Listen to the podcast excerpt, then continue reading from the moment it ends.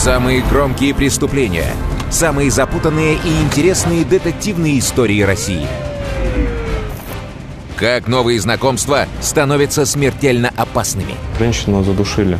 Почему бандиты уверены в своем везении? Труп спрятали плохо.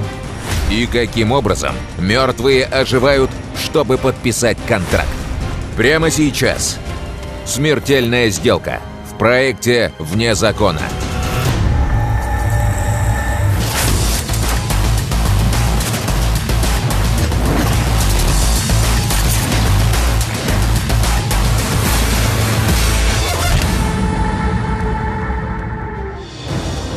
2009 году в городе Владимире один за одним начали пропадать пенсионеры. На протяжении трех лет сыщики не могли найти ни зацепок, ни связи между пропажами.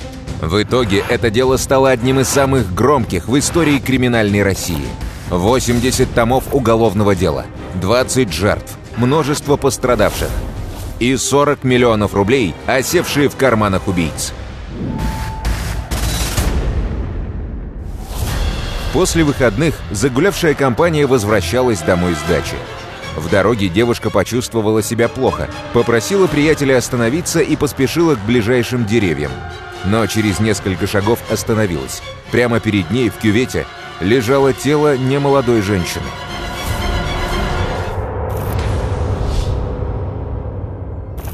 Май 2013 года. Владимирская область. Первое предположение, что женщину сбила проезжавшая мимо машина, практически сразу было отвергнуто. На теле погибшей не было характерных синяков или ссадин. Предварительно э, экспертами было установлено, что женщину задушили. По признакам умышленного убийства Следственный комитет Владимирской области немедленно возбудил уголовное дело. Но кто эта женщина? Как она здесь оказалась? Мы сделали дактилоскопирование, но отпечатки пальцев ни в одной нашей базе зарегистрированы не были. Документов и личных вещей при погибшей не обнаружено. Мы проверили по базе по картотеке пропавших без вести. И никаких совпадений. Обычно в таких случаях остается последний способ. Мы составляем фоторобот и просим граждан помочь э, опознать человека. Фоторобот показали на местном телеканале, но и этот путь оказался тупиковым. Ну, на тот момент мы уже стали думать, что женщину привезли издалека, ну, чтобы окончательно избавиться от трупа. Ну, так, чтобы уже никто не нашел никаких концов. Но тут у дежурного раздался звонок. Звонившая узнала по телевизору свою соседку, пенсионерку Любовь Сальникову. Из материалов уголовного дела. Сальникова Любовь Георгиевна, 1951 года рождения. Не замужем, детей нет. Проживала одна в двухкомнатной квартире по адресу улица Василисина, дом 4А, судимостей и административных взысканий не имела. Мы с Любой в одном доме 20 лет живем. Жили. Она трудолюбивая была. Свою личную жизнь все на потом откладывала. Кот у нее был, и я. Теперь мы с котом остались. Я когда по телевизору увидела, даже не поверила. К ней побежала. Стучала, звонила. Не открывает. Я ей позвонила в полицию. Из допроса жильцов дома выяснилось, что Любовь Сальникова жила тихой жизнью одинокой пенсионерки. Добрая, неконфликтная. С трудом сводила концы с концами, пытаясь прокормить себя и кота на скромную пенсию. У нее были долги по квартире, по коммуналке, по всему. Так кому же понадобилась жизнь неприметной пенсионерки? Что стало причиной жестокой расправы? Ну, не бывает такого, что человека убили, вывезли из города и даже попытались спрятать труп просто так. Без всякого мотива, как у нас говорят. Из ревности убивать ее было некому. Поссориться до смерти тоже не с кем. Денег у нее нет. Сыщики снова и снова изучали окружение, любые контакты и каждый шаг пенсионерки Сальниковой. При очередном разговоре соседка Егорова вдруг вспомнила, что в последнее время к погибшей стала приходить какая-то женщина, помогать с уборкой, ходить в магазин. И даже интересовалась ее долгами за коммуналку в правлении дома. Она говорила, что я хочу оплатить и как бы помочь.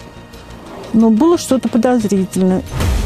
Другая соседка по лестничной клетке также подтвердила, что видела эту же женщину Сальниковой. Но в ее показаниях фигурировал еще и некий мужчина кавказской внешности, который часто забирал женщин на своем автомобиле. Но откуда и, главное, зачем появилась столь заботливая незнакомка с водителем? Следователи прорабатывали разные варианты и мотивы внезапной заботы о бедной пенсионерке. Одним из вариантов был жилищный вопрос. По запросу Следственного комитета Владимирской области жилищные службы прислали справку, в которой значилось, что квартиру Сальникова продала. Сопоставление даты смерти из медицинского освидетельствования и даты переоформления показало, что сделка прошла за два дня до гибели пенсионерки. Но пенсионерка не планировала продавать квартиру. Это подтвердили все ее соседи и приятельницы. Я говорю, вы продавать хотите или что? Тогда не надо. И она, наверное, успокоилась. И хоть сделка и была оформлена по всем правилам, сыщики отправили образцы почерка погибшей Любови Сальниковой на экспертизу. Ну, по результатам которых получена информация, что почерк, э, который стоял в договорах купли-продажи, а также в документах по продаже этой квартиры, ей не принадлежит. О масштабах дела судить было еще рано. По запросу Следственного комитета были подняты все сделки с недвижимостью за последние пять лет, владельцами которых были пожилые люди. Внимание сыщиков привлек некто Владилен Ларионов. По документам пенсионер умер своей смертью и был похоронен. Но в документах Ларионова также значилась квартирная сделка. Из материалов уголовного дела. Ларионов Владилен Антонович, 1946 года рождения. Холост, проживал один. Страдал онкологическим заболеванием легких третьей стадии. Незадолго до смерти находился на излечении в областном клиническом диспансере города Владимира. Был выписан оттуда в удовлетворительном состоянии. Никаких подозрений о том, что смерть насильственная ни у кого не было. Но Владилен Ларионов имел в собственности неплохую двухкомнатную квартиру. И за месяц до смерти она была продана. Ну, я предполагаю, что пенсионер же понимал, что с таким диагнозом ему недолго осталось, поэтому решил красиво дожить свои деньги. Но, согласитесь, неожи- неожиданная какая-то все-таки идея. Мы стали разбираться.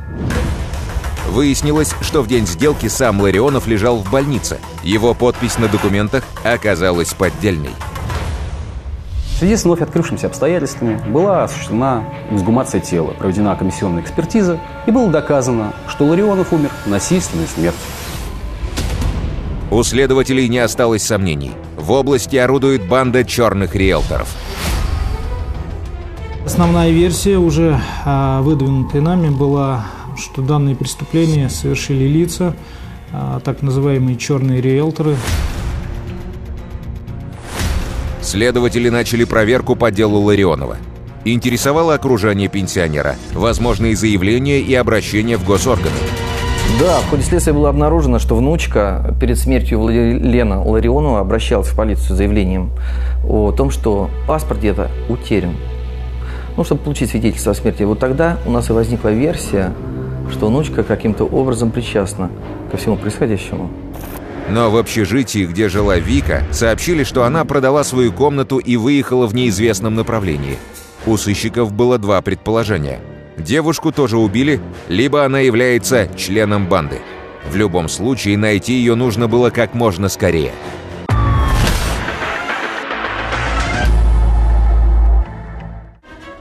Сыщики продолжали внимательно изучать все сделки с недвижимостью во Владимирской области за последние пять лет. Пока в деле было два убийства пенсионеров, пропавшая девушка, поддельные документы и весьма неясное описание милой женщины и мужчины кавказской внешности.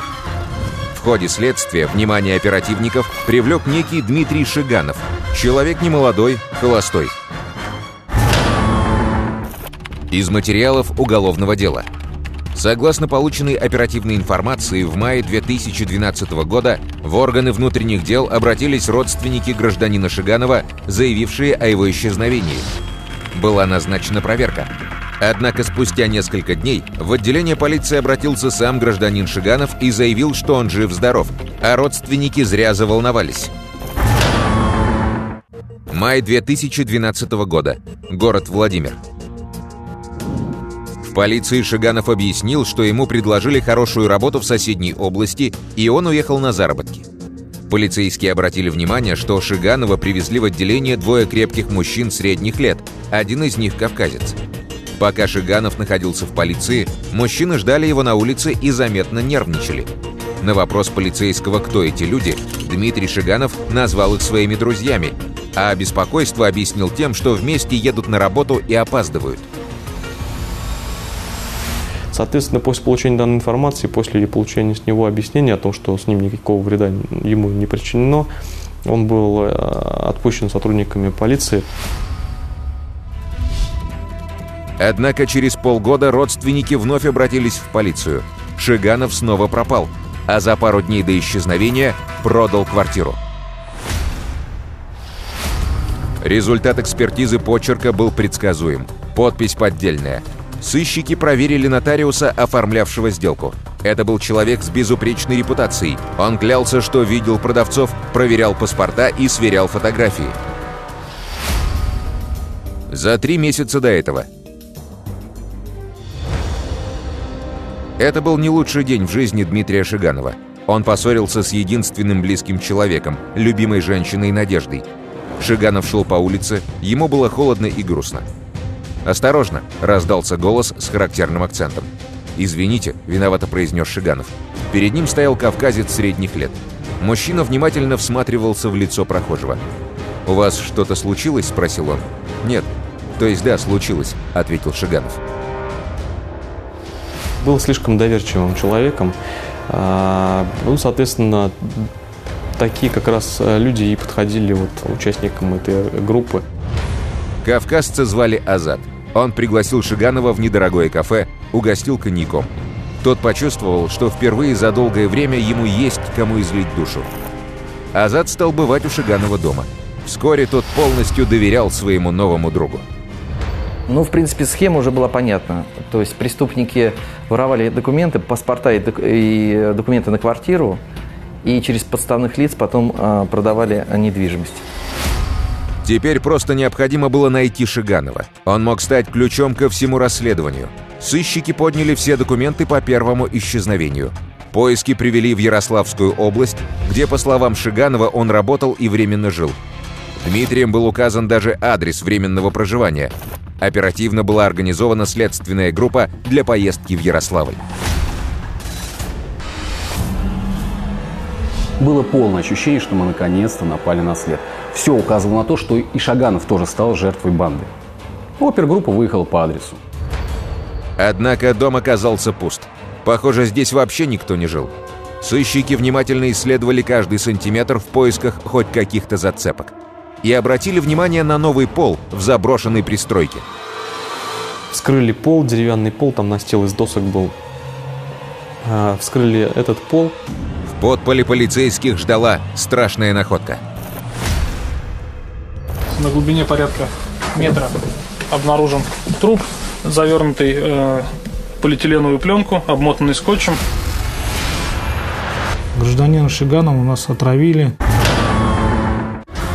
Осенью 2013 года в деле черных риэлторов было трое погибших, исчезнувшая девушка и четкая версия происходящего. Теперь сыщики располагали и приметами бандитов. Бандиты совершили ошибку. Они привозили Шаганова на своем служебном, если так можно сказать, автомобиле. Мы опросили всех сотрудников дежурного, который работал в тот день, и получили четкое описание автомобиля и пассажиров. Во Владимирской области был объявлен план перехват. Работать следователям пришлось тихо, чтобы не спугнуть банду.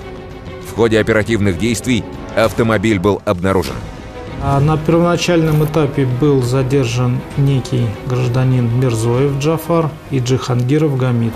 Первым заговорил Джахангиров, водитель банды. Он быстро понял, единственный шанс избежать пожизненного заключения – сотрудничать со следствием. Следом за ним показания стал давать и Джафар Мирзоев. Как в последующем оказалось, Мирзоев Джафар являлся штатным киллером данной группы. Именно он убил пенсионера Владилена Ларионова.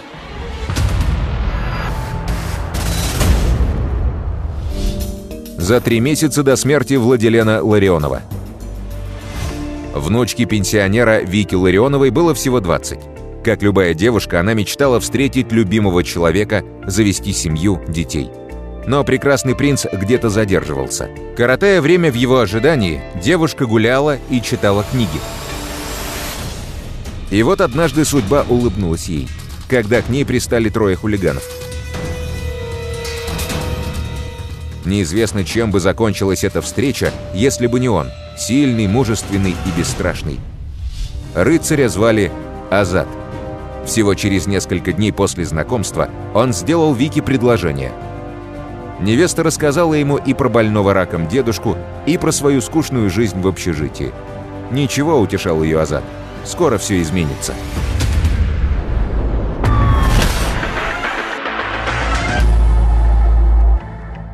Скажите, как расположено было тело, как вы заходили?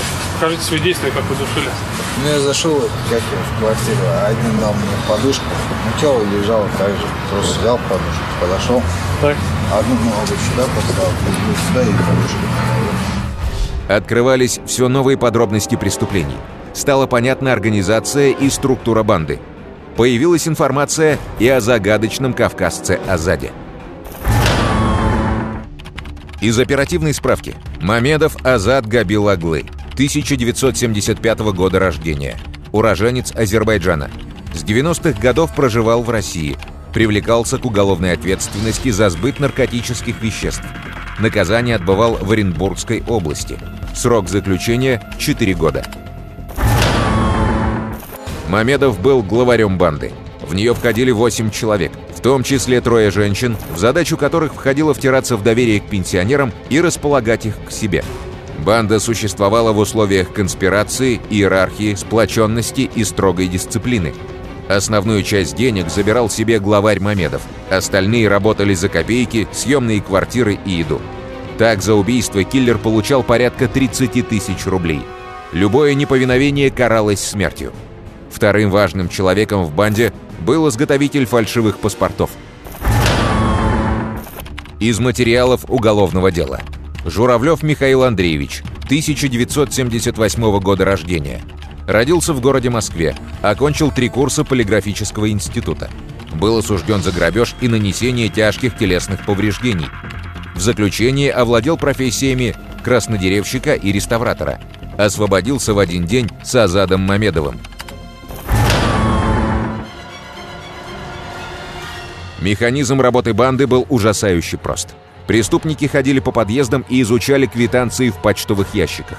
Одинокие пожилые люди, у которых были большие долги по квартплате, становились потенциальными жертвами. К ним в доверие втиралась женщина из банды. Ну, а те, кто работал со стариками, были очень хорошими психологами. Они настолько входили в доверие старикам, что те порой сами отдавали им все свои документы. Пенсионерка Сальникова показала, где лежат документы своей новой знакомой Татьяне. Та обещала помочь разобраться с долгами по коммуналке. Юная Вика влюбилась в Азада и сама отдала ему все документы, чтобы было надежней. Дмитрий Шиганов переехал жить в деревню, отдав преступникам ключи от своей квартиры, если им вдруг что-то понадобится. Ну а прибрав к рукам документы жертвы, преступники находили подходящего по возрасту человека, ну, как правило, среды сильно пьющих граждан. Те даже не понимали, чем участвуют. Ну и за небольшое вознаграждение просили их помочь оформить документ. Михаил Журавлев вклеивал в паспорт новую фотографию, и пособник бандитов ехал в регистрационную палату. Там он представлялся владельцем недвижимости и продавал ее.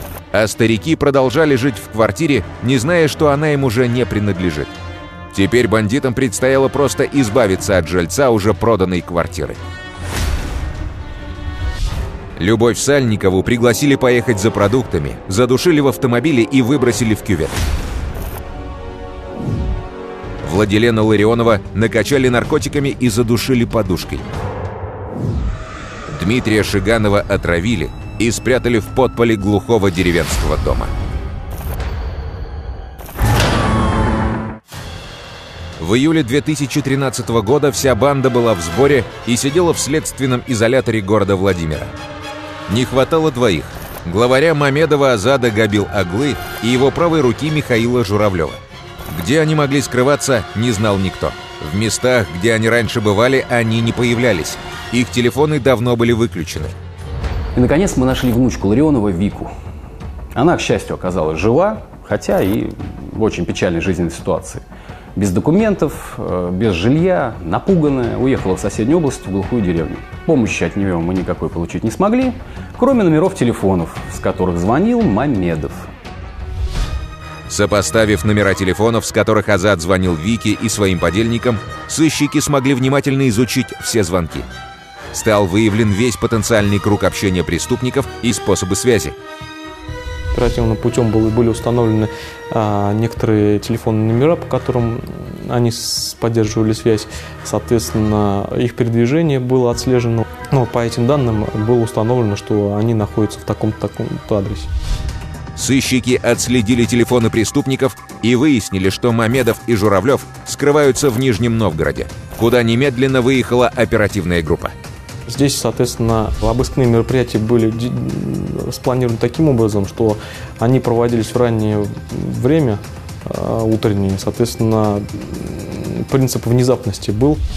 Оперативники определили местонахождение телефонов. Теперь было точно понятно, где скрывались преступники. Было принято решение о вскрытии этой двери э, с использованием специального оборудования. Там приглашались специальные техники, сотрудники МЧС. Дверь просто ну, взломали, так скажем, с использованием специального оборудования и вошли внутрь и уже застали их врасплох. Так закончился кровавый путь банды черных риэлторов. За четыре года своей деятельности бандиты провернули 20 сделок с недвижимостью беззащитных пенсионеров. 21-ю удалось остановить. Следствие длилось три года. В 2016 году суд приговорил Азада Мамедова и штатного киллера банды Мирзоева к пожизненному заключению. Остальные бандиты получили от 4 до 17 лет лишения свободы.